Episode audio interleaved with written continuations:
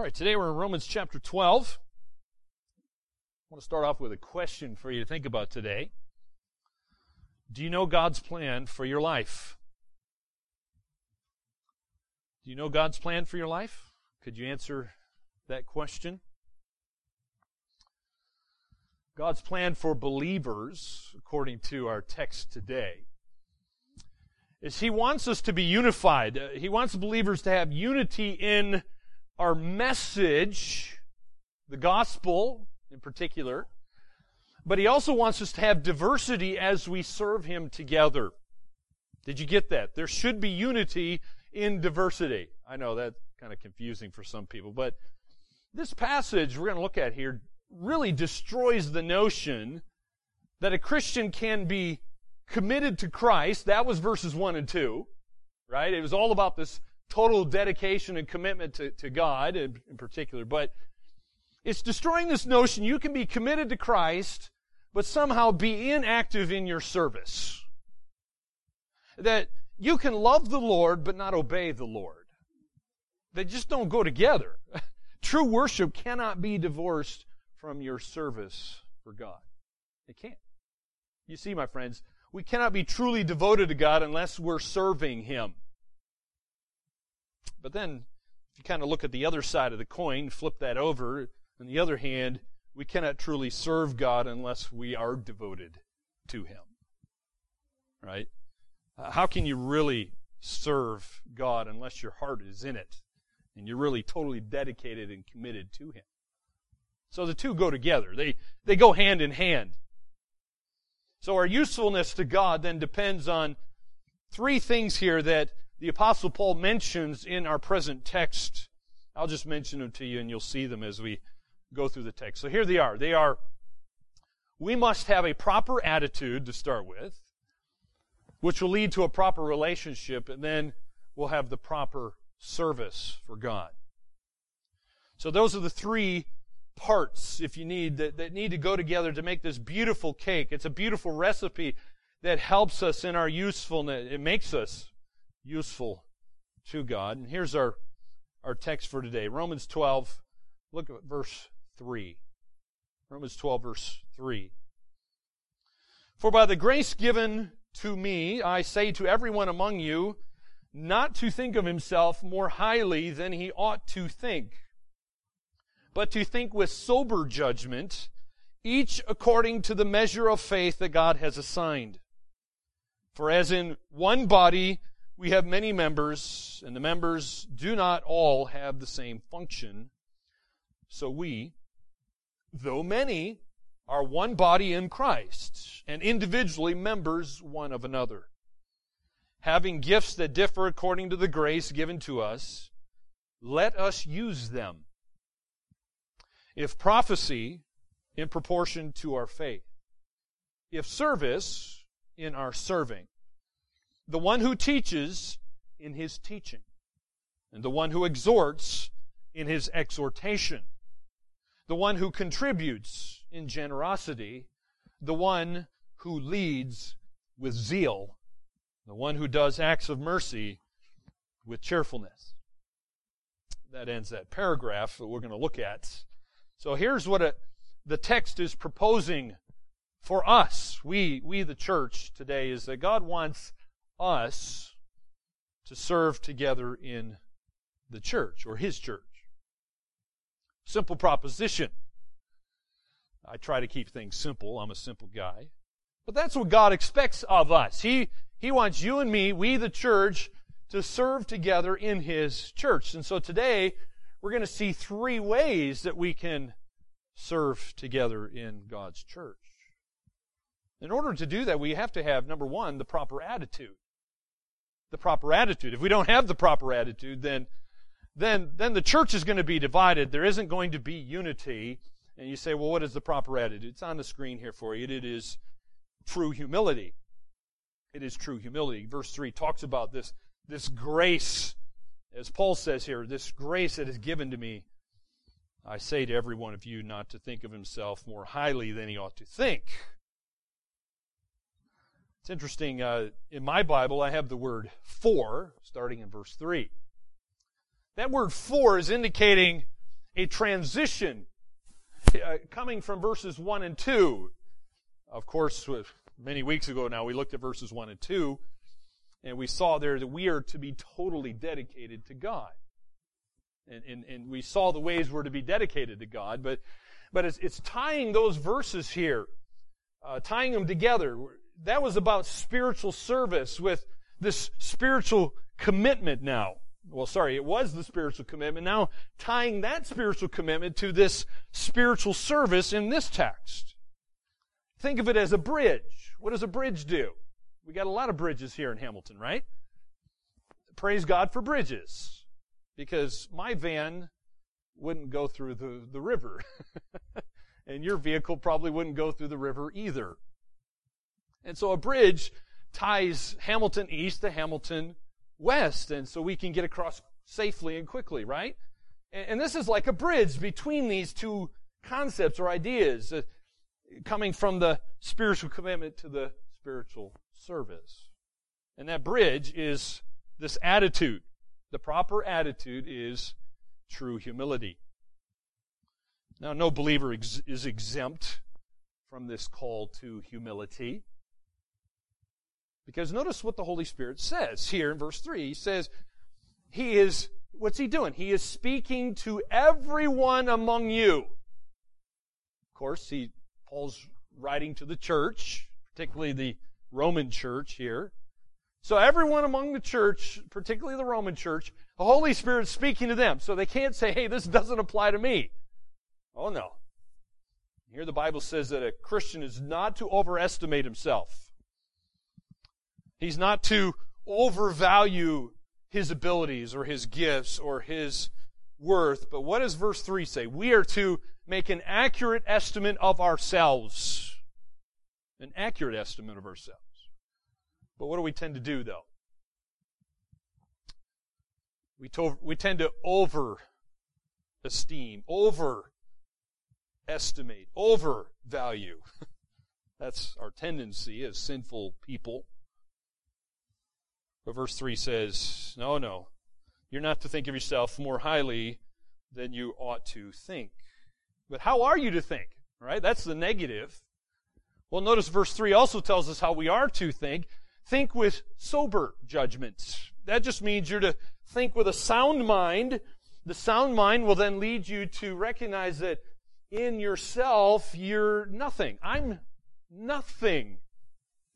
And that, and that of course, is then going to have the, the right estimate, the right value of myself, and therefore it'll bring the right fruit of humility. As a side note here, just think of this, my friends. People are often fed a pack of lies.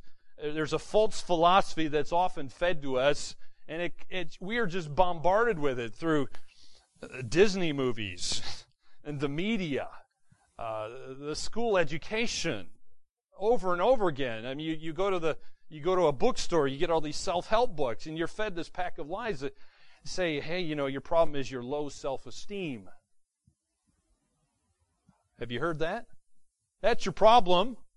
You just have low self-esteem. no, no. God says, no. Your problem is you're proud. no, actually, you we tend to think more highly of ourselves than we ought to think, and so this selfish pride tends to dominate in our sinful nature. Now, let me just give you a few things to ponder here. Uh, some proud attitudes towards spiritual gifts that uh, Paul elsewhere, particularly in 1 Corinthians 12, brings out. Uh, we don't have time to study 1 Corinthians 12 in depth, but here's in this companion passage, Paul's dealing with a church that was very proud. They, they had a lot of good things going, but they also had a lot of bad things going from too. Uh, pride being one of them. And, and, and so here's just some proud attitudes they had. Number one, uh, using a gift boastfully. That's not something to be proud about. Who gives you the gift? the Holy Spirit uh, tells us here in Romans and in 1 Corinthians, He's the one who distributes these gifts to you. It's His work in you. We don't have a reason to, to boast and be proud about it. And number two, do, sometimes people depreciate themselves and, And they, they, they fall into this trap of a false humility. So if you're in that trap of depreciating yourself and your gifts, uh, that's not humility. That's actually false humility. And number three, claiming gifts which we don't actually possess. All right. You're not Jesus Christ. I'm not Jesus Christ. None of us have all of the spiritual gifts. The Holy Spirit may only give you one. He might give you more than one. Hard to say. But, but certainly nobody in the body of Christ has all of them. And so that's, that's why we're a body. And then number four, failing to use an inconspicuous gift out of jealousy, resentment, or shame. And by inconspicuous, you understand, hopefully you understand, I just mean the, the ones that aren't as obvious. Uh, the particular speaking gifts are obviously more obvious.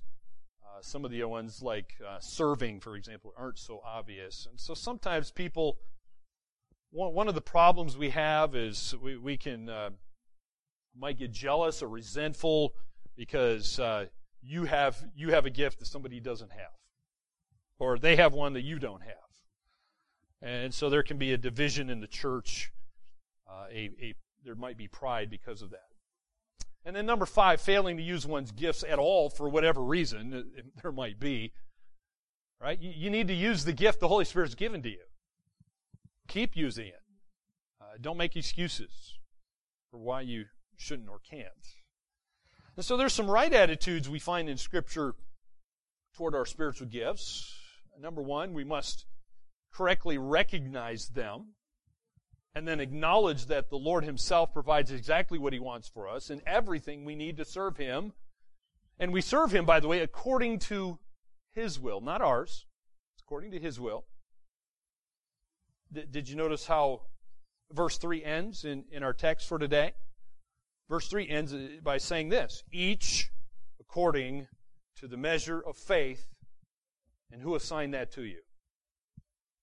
That was assigned to you by God. God has assigned it. It's, in other words, it's given to you by God Himself. So every believer receives the exact gift and the resources best suited to fulfill their role in the body of Christ. So it might come down to your belief of God. What do you believe about God? Uh, do you believe God makes mistakes? Do you believe God is good? Do you believe God is great? Can he make mistakes? Or is he in control, sovereignly dishing out his gifts to his people as he wishes and accomplishing his purposes and plans? I hope that's what you believe.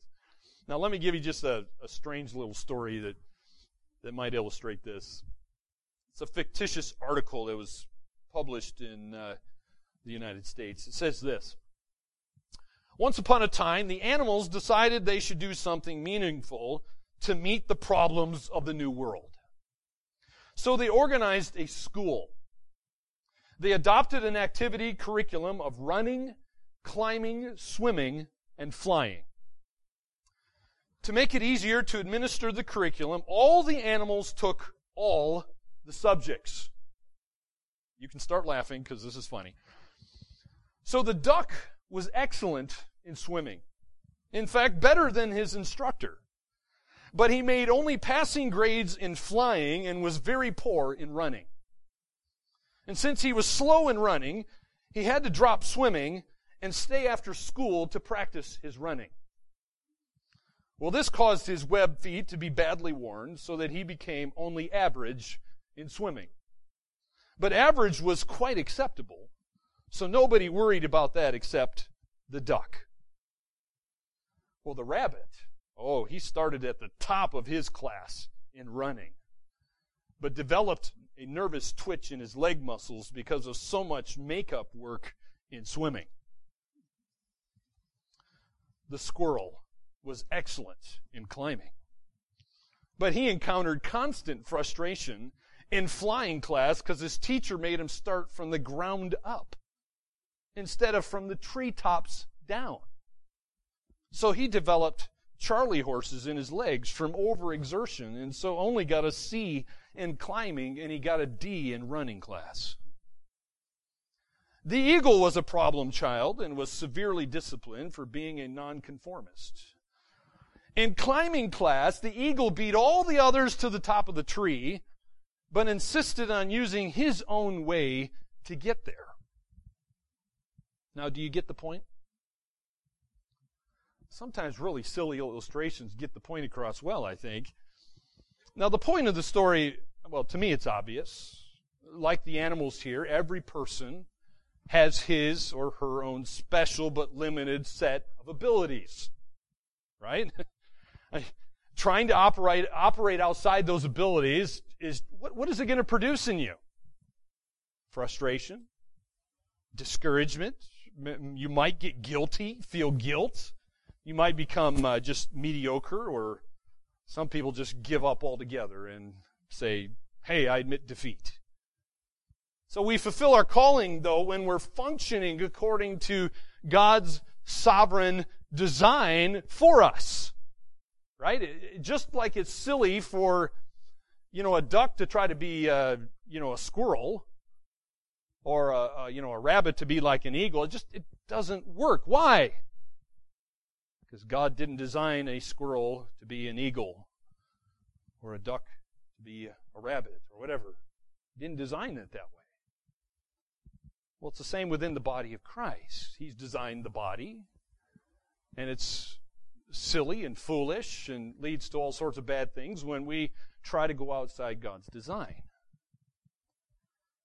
Well, here's the second point. We, as we think about these right attitudes, we need to think this way that because every believer is perfectly gifted, no gift that God has given should be sought, and no gift He has given should be neglected. So these, these thoughts here are coming from 1 Corinthians 12. Let me just read to you two verses from 1 Corinthians 12. Verse 7 says this To each is given the manifestation of the Spirit for the common good. And then verse 11 says, All these are empowered by one and the same Spirit who apportions to each one individually as he wills. so every believer's been perfectly gifted by God. Now there's, uh, I got a series, uh, just a, some, some random points, nine guidelines that might be helpful in fulfilling our purpose in regard to spiritual gifts. Well, they're not on the screen, but uh, we, we read um, before from Romans 12 many weeks ago that we're to present ourselves to God as a living sacrifice. And that's where it should start. Right? Hopefully you believe God is sovereign, He's in control, He's the one who's designed you the way you've been designed. So therefore, yield yourself to His control. Don't resist. Present yourselves as that living sacrifice. And then we see in verse 3, recognize then that all believers, including yourself, are gifted don't devalue yourself, don't overvalue yourself, but recognize if you're a believer, if you're a true Christian, you have at least one gift. Recognize that. It's not proud to recognize the Holy Spirit has given you gifts. And then you need to pray for wisdom. Because you, you've got this great resource, but then it's hard to know sometimes how do you use that. You need to pray for God's guidance. Pray for His wisdom. Examine your heart's desire in that, though, uh, because even with good things, we can we can use good things with wrong motives, right? You know, like like First Corinthians thirteen talks about the proper motive there should be love. Uh, we we ought to be desiring God's glory, not our own, in those spiritual gifts. It's helpful to seek uh, another point to, to make It's helpful to seek confirmation. If you're wondering, hey, do I have this particular spiritual gift? Uh, seek guidance in the body of Christ, right? You know what Proverbs says, in a multitude of counselors are safety. Uh, you can also look for the blessing of God on your life. If He's, if he's given you a certain spiritual gift, then He's gonna, He's gonna bless you in that. And it, it, uh, it's gonna hopefully be obvious to you and to others and then serve God. Wholeheartedly serve God with, with that gift that He has given to you. Don't, don't be jealous of other people. Don't resent what He's given to you, because I could easily say, man, I don't, I don't like speaking in front of people, right? I could say that. You know, my knees kind of get shaky and, uh, you know, people might think bad things of me if I have to get up and speak in front of people. Like, God, why did you give me this gift? I could say that and get have a really bad attitude about that. Or you, you might sit there and think, wow, I wish God gave me the gift of teaching when you don't have it, and you could get real resentful and bad attitude about that. No, just whatever God's given you, wholeheartedly serve Him with that. He knows what He's doing. And then you cultivate that gift. But focusing too much on the gifts themselves sometimes can actually hinder our faithfulness in, in serving God and using those gifts in His service. Right? It's, it's, it's like sometimes, uh, you, you, ever given a gift to a child and they, they, uh, you know, they kind of forget, you know, they're, they're so much focused on the gift that they forget the giver? Ever happened to you? And if you're a parent or you're a, you're a, an uncle or an aunt or whatever you might be and you give a gift to that person, you, you want them to show some appreciation and they just kind of forget you and you're like, wow, that was a dud. They, they forgot the giver. So we got to be careful we don't forget the giver as we receive these gifts. But the Bible doesn't promise that our gift is going to come neatly packaged or labeled. Right? It, or maybe, maybe it has happened to any of you happened that happened to you? You're like, so, you know, to so and so, you have now received the gift of giving. Congratulations. Go serve God. Right? Any, any of you ever have that happen to you? Or congratulations. Here's a telegram from the Holy Spirit. You now have the gift of service. Right? No, that doesn't happen, right? Doesn't come neatly packaged and labeled. But nevertheless, God wants us to faithfully use whatever gift or gifts He, he gives us. So that's the first way we can serve God in His church together. what's the second way we can serve together? Right? Starts with that right attitude, being true humility. We also need the proper relationship. The proper relationship is unity and diversity. Unity and diversity. In other words, there's this oneness in many. Right? Well, here's how the Bible puts it. Look at verse 4. Can you see the unity and diversity here in verse 4? For as in one body. That's unity. One body. But the one body, notice it says, it comes in diversity. We have many members. Right? There's your unity and diversity. One body, many members. By the way, notice the many members don't all have the same function. Praise God, we don't all have the same function. So, unified diversity in the church here is a, a mark of God's sovereign and marvelous handiwork on His church. Right? Think about it. Uh, 1 Corinthians 12 describes the the body of Christ as a body, right? It'd be strange body. Your your body would look rather strange if it was just a head or just a hand or just a nose or you know one eye or whatever, right? Praise God, the body is diversified. So you have head, arms, hands, legs, torso, two eyes, a nose, a mouth, ears, right? You got all this stuff making up your body. It's one body, but it's diversified. Let me give you another illustration.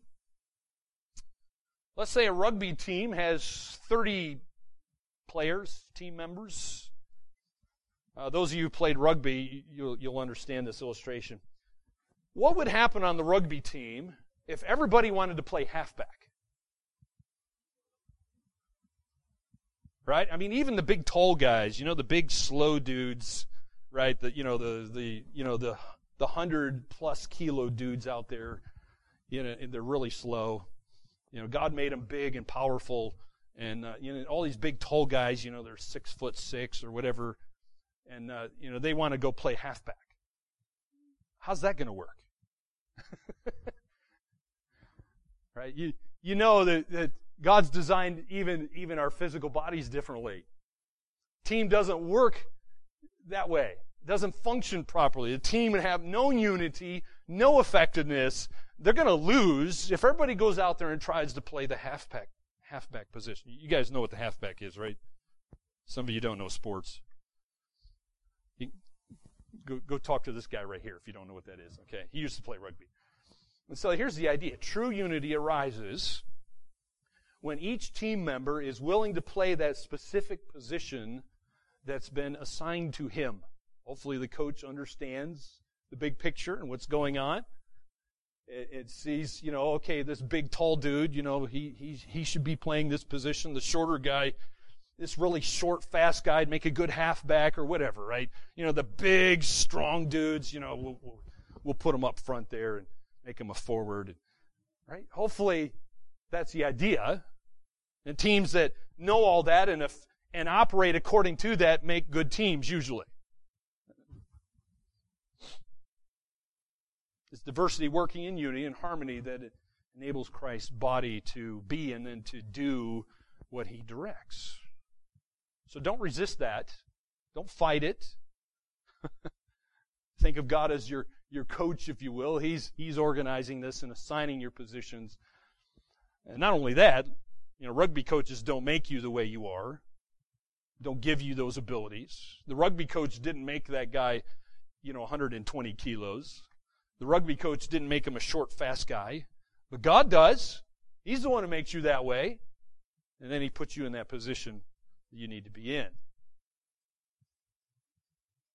So, as believers, we're all interrelated in a spiritual unity. Notice it's what, what did verse 4 say? You're one body. Christ has designed us to work uniquely. But at the same time, we're, we can then, even though we're different, we have different functions, we can harmoniously work together in His body on this earth.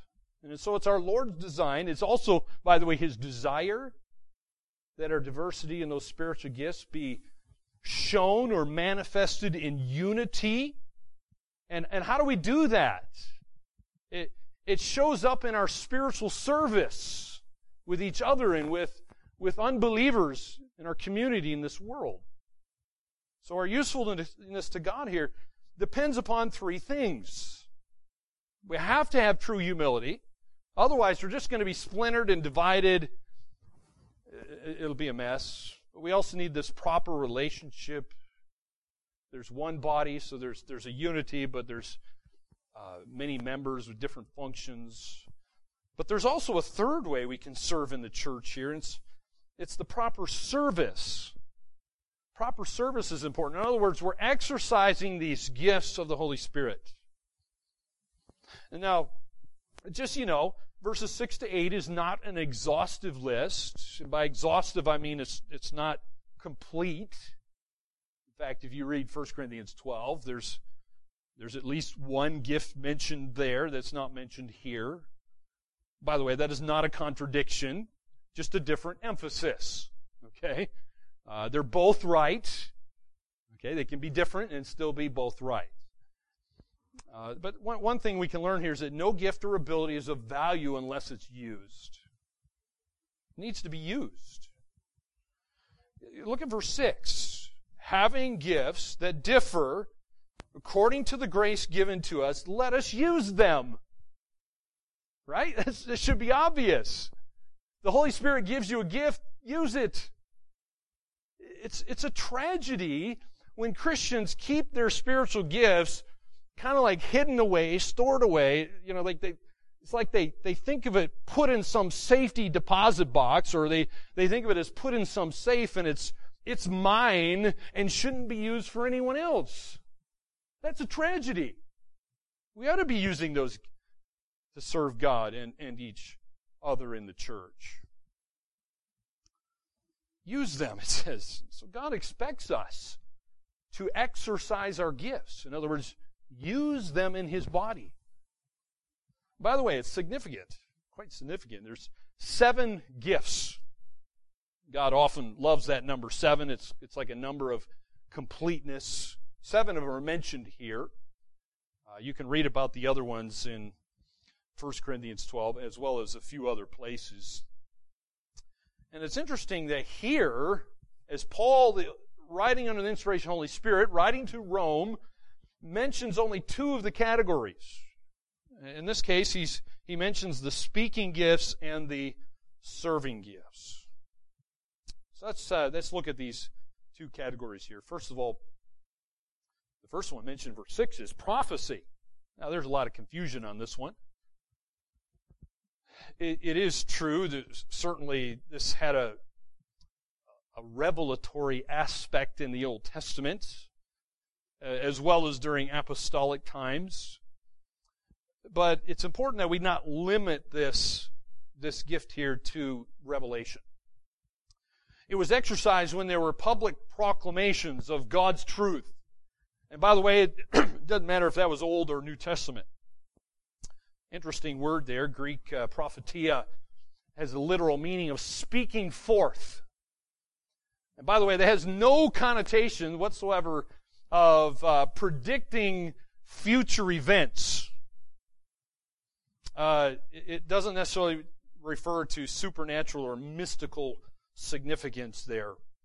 The gift of prophecy is just simply the, the gift of preaching. It's the gift of proclaiming God's word. That's all it is. Simply that. And it's helpful if you use scripture to interpret scripture. Think of this. Here, here's a few companion passages, cross references. Uh, just listen to this, okay? In uh, 1 Corinthians, it says, One who prophesies speaks to men for what?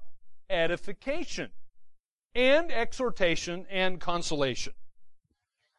And then Peter says this, chapter 4, verse 11, he says, Whoever speaks, let him speak, as it were the utterances of God, so that in all things God may be glorified through Jesus Christ, to whom belongs the glory and dominion forever and ever. There's a few cross references there. Now, the idea is a gift of prophecy is this gift of you're, you're just God's public spokesperson. You're the messenger. Uh, primarily speaking to God's people. And what, what is this messenger supposed to do? The messenger is supposed to instruct, admonish, warn, rebuke, correct, challenge, and comfort. But God also uses this gift to reach unbelievers. So God's word should be proclaimed to unbelievers as well. So the person with that gift is to, notice our passage here says, you are to minister it according to the proportion of his faith. What does that mean? Well, my, my opinion is because in the Greek original language, there's a definite article before the word faith. Uh, that means it is the faith. In other words, there's a definite faith that the Holy Spirit has in mind here. So faith may here refer to the faith. So you, you minister that gift in proportion to the faith. there is a there's a God has a truth, a, a set of doctrine, if you will, theology. And so it is to be taught according to that. Now, purpose statement here is this that all prophecy was always to proclaim the word of God.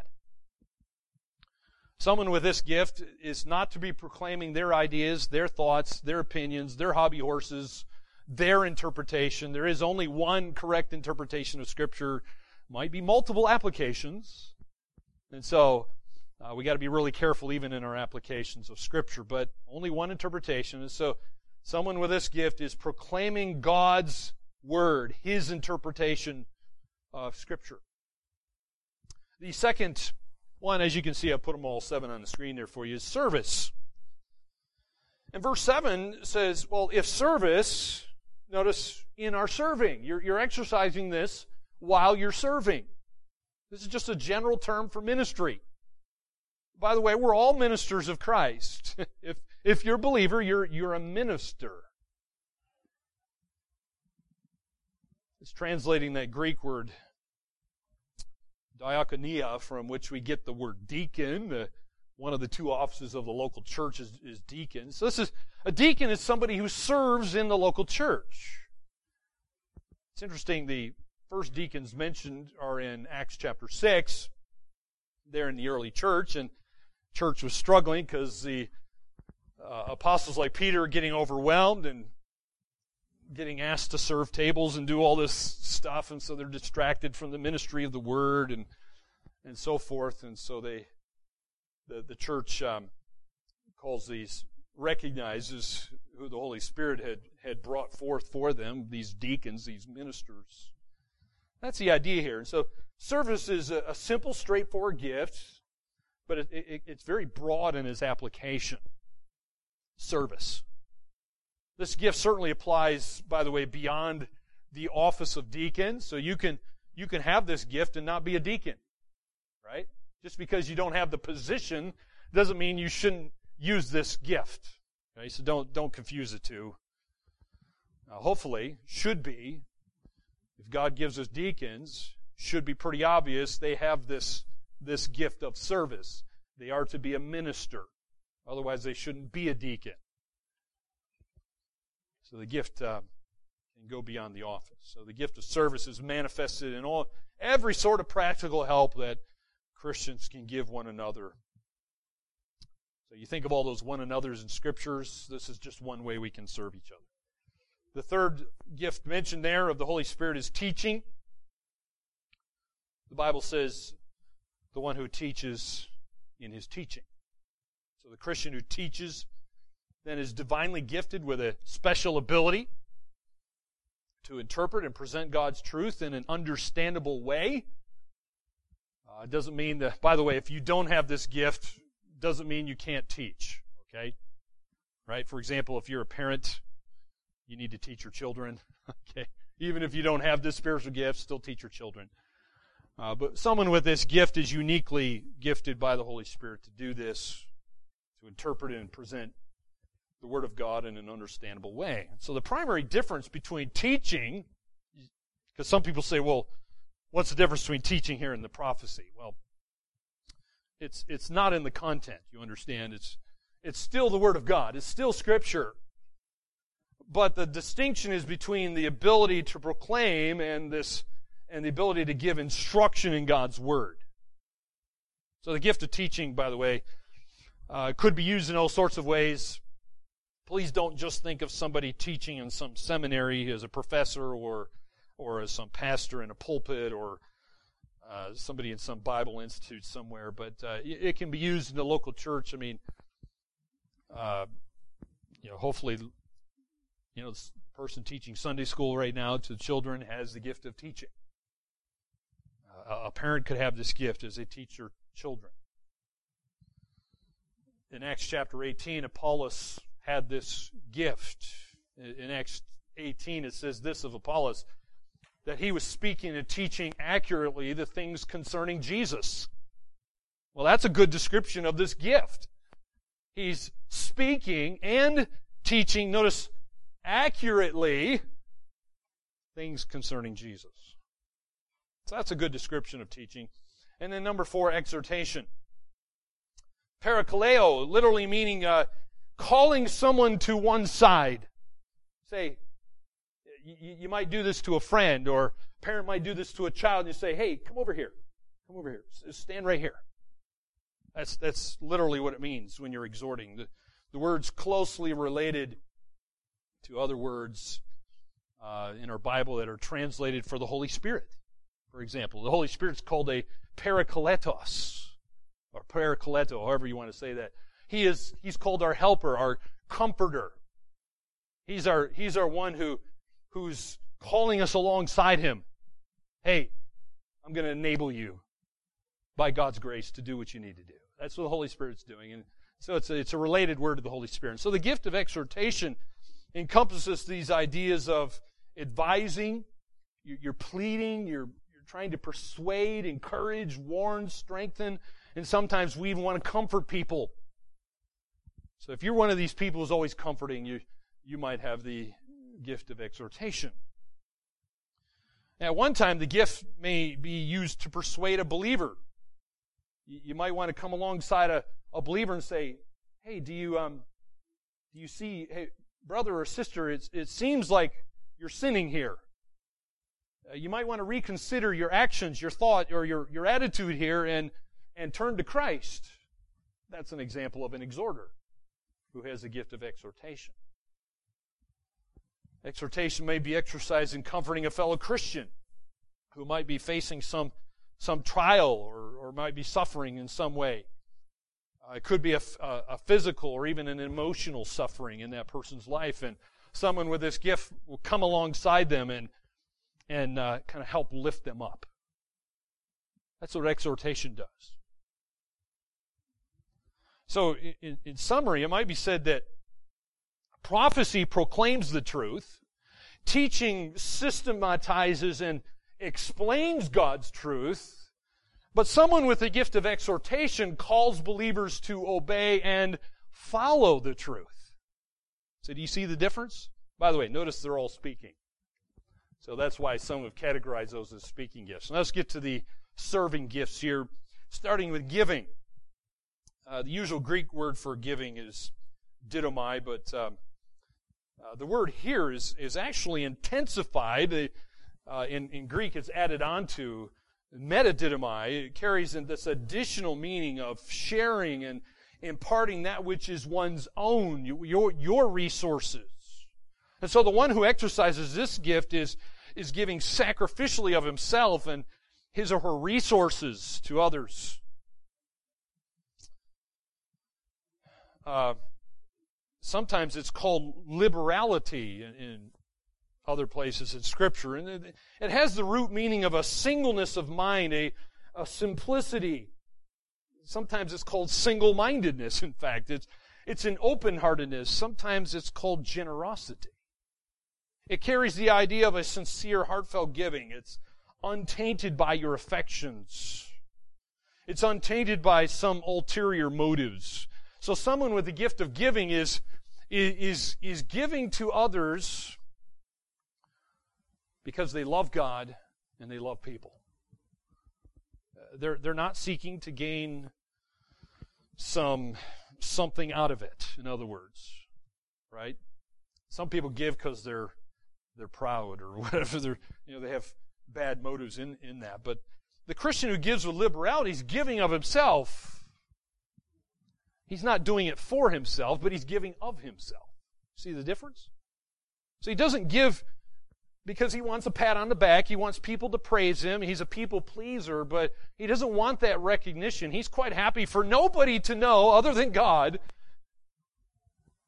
He's doing it for the sake of the one who receives help and he's doing it for the glory of God.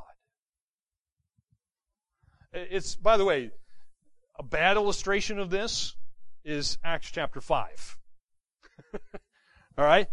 So Ananias and Sapphira, some people might say, well, aren't they great givers? They gave all this money to the church. Did they? Well, the Holy Spirit knew what's going on in Ananias and Sapphira's hearts, and and, uh, and so that's why Peter can say, well, no, you're actually lying to the Holy Spirit, and so God strikes them dead for their wrong motives in doing the right thing. That, that's, a, that's a bad example. So we need to give with the right motive for the right purposes. And then there's number six here, which I'll just call leadership. Leadership. Uh, my, my Bible just says the one who leads with zeal. So it has the basic meaning of your, you're standing before others. In the New Testament, it's never used of governmental rulers, but of headship in the family as well as it's used as well as in the church uh, for church leaders, of elders in the church. Uh, so it's interesting in 1 Corinthians 12, Paul refers to the same gift by a different name. Paul calls it their administration. Uh, the word's used of a pilot or, or a helmsman who's steering a sailboat. so a person who steals, or not steals, um, that's not a spiritual gift, by the way, stealing. Uh, that would be a work of the flesh from Galatians 5, but somebody who is steering a sailboat, you might say, has this gift of leadership. Or um, anyway, you get the idea, hopefully. Effective leadership, notice it has to be done with diligence. Uh, you're, you're to do this with zeal, with earnestness in your heart. Diligence carries the idea of haste, but don't be hasty while doing it. Uh, proper leadership should, in other words, shouldn't be done uh, with procrastination, shouldn't be done idly. There needs to be a zeal in that leadership. Uh, you you want to steer carefully, but you need to be moving. right? You don't want to be parked. The gift could be possessed by a teacher in the church, a youth leader. There's various ways this could be manifested. Okay. And then the last one here is, we'll just call it showing mercy.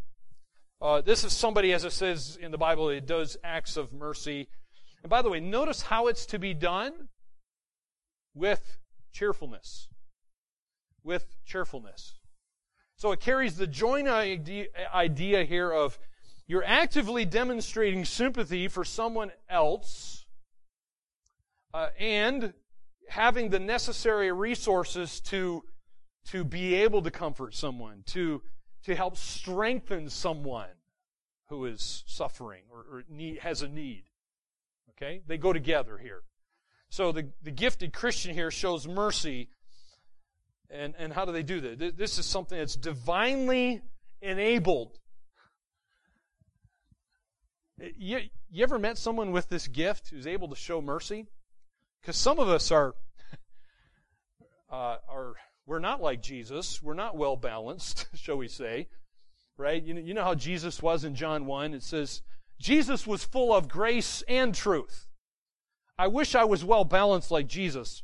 Most of us are not. We're either grace people or we're truth people, and and we're not we're, we're not usually well balanced. But mercy people are full of grace.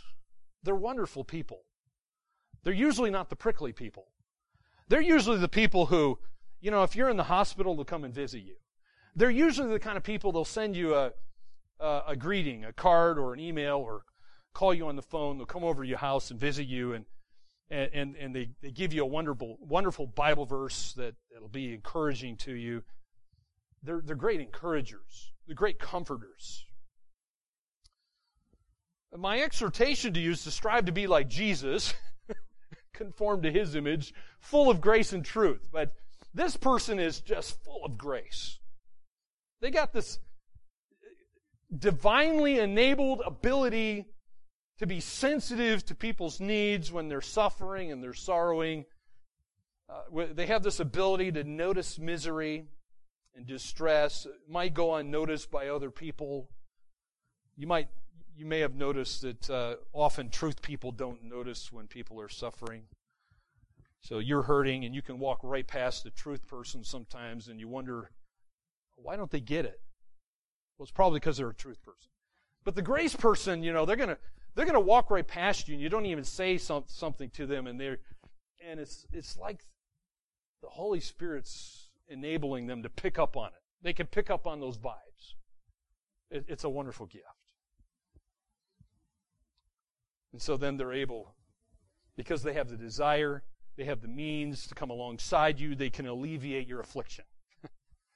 the gift involves, by the way, much more than just a sympathetic feeling. Yes, they have the feeling. It's not fake for somebody who shows mercy, but then they can put that into action. They do something with their desires and their feelings, in other words. And so the Christian with this gift always finds a way to express his feelings of concern, and, and they can do it in very practical ways. Some of them I've already mentioned. He, this person shows mercy by what he says, what he does. It, it's the complete package. The believer with this gift can exercise the gift like, like all these gifts can be manifested in many ways. It doesn't just show up at the hospital. Uh, we often make jokes about doctors not having a, a good bedside manner, right? Some doctors seems like just don't have it. You know, there a lot of doctors are truth people. You know, they just come and say, "You're going to be dead in six weeks." Thanks. Right? Good truth person. the grace person, you know, that you know they're beating around the bush. They don't want to say you're going to be dead in six weeks. You know, they talk about all this stuff, and uh, do you, do you see the difference there? But anyway, that's um, I'm speaking generalities, but this this person can go into a hospital and love going on a hospital visit, can be encouraging. Uh, th- this person can go into a jail and have a ministry in the jail. Uh, that's that's a hard ministry. Somebody with mercy can do that. Uh, th- this kind of person can can meet the needs of a homeless person. You know, I've I've I've gone up to people who are sleeping under the bridge, and I'm not a I don't consider myself having this gift, but I've but I've talked to those kind of people on occasions. It's very difficult, but somebody with this gift loves doing that. They, they can talk to a homeless person, a poor person, and and help them out in ways that others can't or they can help a handicapped person. They can help the suffering or the sorrowing. And so the gift is not to be ministered. Notice it's not to be done begrudgingly. Uh, you're not to be complaining, you know, why you're doing this. You're not to be whinging. You, you know, this person with this gift is not going to walk into the hospital. You know, somebody in the church has just had surgery, and they're not going to say, God, why did you? Ugh, I don't want to be doing. I don't want to be here. I don't want to. You know, you know, going up in the elevator, mumbling and grumbling as they're going up in the elevator to go talk to the person in church, right? No, we don't do it out of out of a sense of duty. But notice, your Bible just says you do it with cheerfulness, with cheerfulness. And so, attitude can make the difference between are you actually going to be a help or are you going to be a hindrance?